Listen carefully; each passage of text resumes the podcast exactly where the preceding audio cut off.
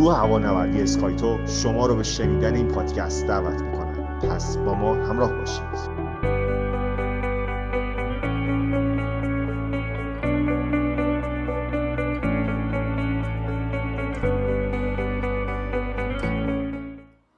وقتی یک سانحه هوایی پیش می آید و هواپیمایی سقوط می کند نام جعبه سیاه هواپیما بر سر زبان ها می افتد. همگی تا حدودی می دانیم که این جعبه حاوی اطلاعاتی است که نشان می دهد حادثه چگونه اتفاق افتاده است. جعبه سیاه هواپیما آنقدر مستحکم و با دوام است که در طول حادثه و آتش سوزی هیچ اتفاقی برایش نمی افتد. گاهی هفته ها و ماه ها طول می کشد تا جعبه سیاه هواپیما پیدا شود. جعب سیاه تحت هر شرایطی می تواند دوام بیاورد و چه در کوه باشد یا قعر دریا می تواند اطلاعات پرواز را حفظ کند. اما جعب سیاه هواپیما چیست؟ کجای هواپیما قرار دارد و چرا اتفاقی برایش نمی افتد این جعبه از چه جنسی ساخته می شود و چرا تا این حد مستحکم است؟ با ما همراه باشید تا پاسخ این سوالها را پیدا کنید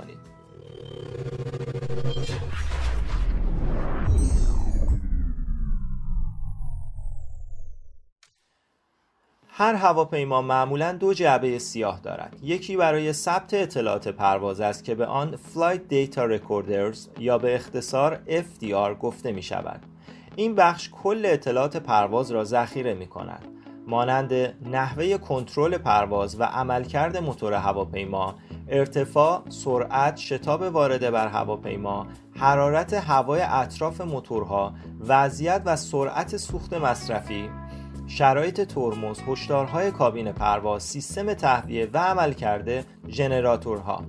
جعبه سیاه دیگر cockpit voice recorders که به اختصار CVR نامیده می شود وظیفه ذخیره و ضبط صداها و گفتگوهای اتاقک خلبان و خدمه پرواز را بر عهده دارد این گفتگوهای ثبت شده می تواند شامل صحبتهای بین کارکنان هواپیما و همینطور تماس بین خلبان و برج مراقبت باشد همچنین علاوه بر صداهای اتاقک خلبان جعب سیاه سیریار صدای موتور صدای اخدار و آژیرهای هواپیما صدای انفجار و سانحه را نیز ثبت می هر دو این دستگاه ها به طور کلی جعبه سیاه نامیده می شوند با استفاده از این داده ها و تحلیل اطلاعات قبل سانحه می توان نحوه وقوع حادثه و مقصران این اتفاق را شناسایی کرد. نکته جالب این است که جعبه های سیاه برخلاف نامشان رنگی نارنجی و نوارهای بازتابنده نور دارند تا جستجوگران راحتتر بتوانند آنها را پیدا کنند. اگر جعبه سیاه رنگش نارنجی است پس چرا جعبه سیاه نامیده می شود؟ برای این پرسش پاسخهای مختلفی وجود دارد. برخی می‌گویند دلیل نامگذاری این جعبه این است که در ابتدا رنگ جعبه ها سیاه بوده است. با گذشت سالها و نارنجی شدن این جعبه همچنان آن را جعبه سیاه مینامند. دلیل دیگر این است که در بسیاری از شاخه های علمی و مهندسی به دستگاه و سیستمی که اطلاعاتش مشخص نباشد جعبه سیاه می‌گویند. زیرا تا قبل از بررسی کسی نمی‌داند داخلش چه اطلاعات و داده هایی وجود دارد. اما جعبه سیاه هواپیما در کدام قسمت قرار دارد؟ گفتیم که جعبه سیاه هواپیما طوری ساخته می شود که حد اکثر مقاومت و استحکام را در برابر آسیب داشته باشد. با این حال باز هم احتیاط های لازم لحاظ می شود و این جعبه را در جایی مطمئن قرار می دهند. برای محافظت بیشتر از جعبه سیاه آن را معمولا در قسمت دوم هواپیما و بخش انتهایی قرار می دهند زیرا در صورت بروز سانه هوایی قسمت عقب هواپیما آسیب کمتری می بیند و در صورت بروز آتش سوزی بخش عقب هواپیما آخر از همه دچار حریق می شود چرا اتفاقی برای جعبه سیاه هواپیماها نمی افتد؟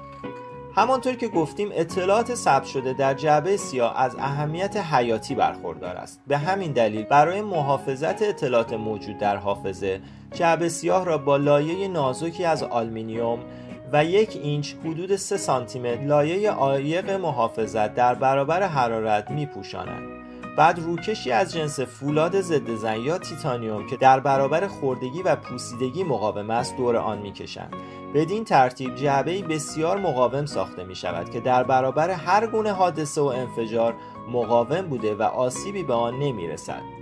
همچنین جعبه سیاه هواپیما تا یک ساعت می تواند در برابر گرمای 2000 فارنهایت دوام بیاورد این جعبه ها دارای فرستنده های زیردریایی هستند تا بتوانند با ارسال سیگنال های فراسو توسط گیرنده های صوتی و تجهیزات موقعیت یاب صوتی ردیابی شوند.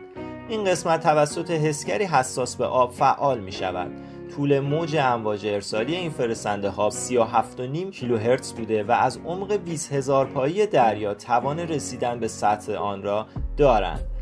سیگنال های این فرستنده هر ثانیه یک بار و برای سی روز مداوم ارسال خواهد شد.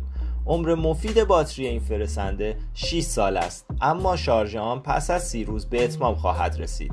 آیا ممکن است جعبه سیاه هواپیما آسیب ببیند؟ خیر جعبه سیاه اصولا به گونه ای ساخته می شود که در برابر صدمات شدید ناشی از سانحه مقاوم باشد.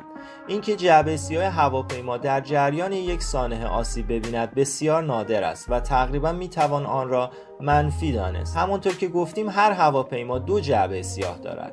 بنابراین در صورت آسیب دیدن یکی از آنها می توان از اطلاعات جعبه دیگر استفاده کرد. تقریبا بعید و غیر ممکن است که در جریان یک سانحه هوایی هر دو جعبه سیاه هواپیما آسیب ببینند یا قابل استفاده نباشند ظرفیت ذخیره سازی اطلاعات جعبه سیاه چقدر است برای مثال در یک بوینگ 787 این تجهیزات می توانند 146 هزار پارامتر را در خود ذخیره کنند و در نتیجه در هر پرواز چندین ترابایت اطلاعات جمع آوری می شود.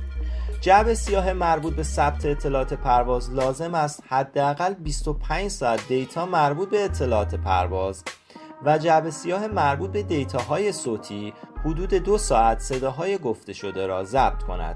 البته برای شناسایی و بررسی سانه هوایی مکالمات و داده های صوتی مربوط به سی دقیقه آخر معمولا کفایت می کند اما در برخی موارد مشخص شده که این میزان کافی نیست.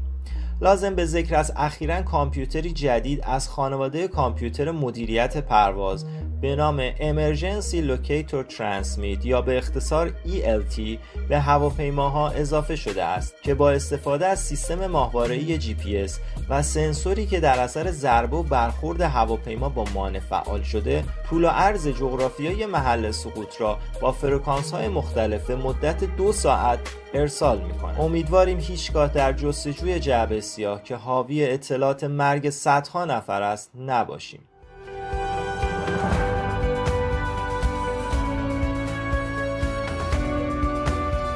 شما می توانید برای شنیدن سایر پادکست ها به وبسایت ما به نشانی اسکایتو.org مراجعه کنید.